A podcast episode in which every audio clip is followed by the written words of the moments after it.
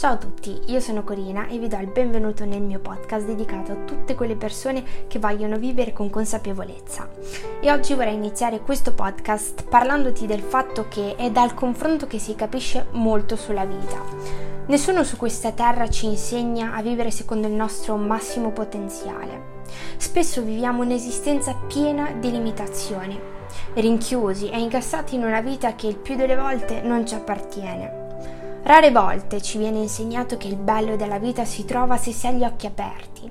Il bello c'è, ma molti non, non lo vedono perché troppo offuscati dalle cose brutte e dall'incapacità di far fronte alle difficoltà, superarle e cogliere il regalo che la vita ti ha donato per la tua resilienza e capacità di fronteggiare le difficoltà anche quando la voglia di mollare è davvero infinita. Resilienza è un termine usato troppo spesso nella società odierna, ma poche volte viene usato con cognizione di causa, cogliendo appieno il vero significato del termine e della forza che ci sta dietro. Resilienza non è solo la capacità di resistere alle difficoltà, senza rompersi in tanti piccoli pezzi. Resilienza è anche la capacità di vivere davvero la vita è quella capacità di trasformare il duro, trasformarlo in un punto di forza per poter vivere più consapevolmente. Resistere davanti alle battaglie che ti sei scelto e anche quelle che la vita ti pone davanti. Resistere quando le persone pongono davanti al tuo desiderio di vita. La vita non è una gara che corre più veloce, anche se la società odierna vuole insegnarci questo. La vita non è una gara a chi ha più problemi, a chi è più povero. La vita è un percorso da vivere ed è questo che troppo spesso ci si dimentica di insegnare ai giovani del futuro. Vivi. Vivi sempre nonostante tutto.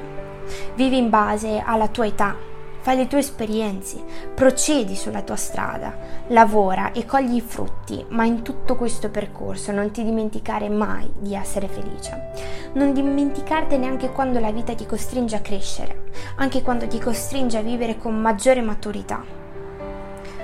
Questo dilemma mi ha perseguitato per anni. Non sapevo chi prendere come punto di riferimento, cosa fosse giusto e cosa fosse sbagliato fare come davvero bisognava viverla questa vita. Mi hanno insegnato a lavorare duro, a testa bassa, a sognare ma non troppo, a dire la mia ma non espandermi. Vivevo sicura che essere così limitata su alcune cose andasse bene. Ed è qui che la prima frase con cui ho iniziato questo podcast acquista il suo senso. Il confronto con altre persone, il seguire e studiare la vita dei tuoi mentori. Aprire la mente a nuove visioni e opportunità sarà davvero la tua salvezza. Questo ti aiuterà a capire chi sei, cosa per te è importante, chi vuoi diventare.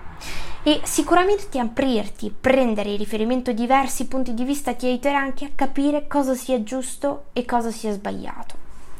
I tuoi genitori devono essere un punto di riferimento, ma non il solo punto di riferimento. Fatti influenzare da quelle persone che stimi per il coraggio che hanno di vivere, di affrontare i problemi, di fare esperienza.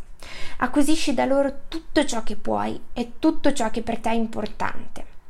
Sii dinamico, curioso, creativo e sempre, sempre, davvero sempre pronto al cambiamento.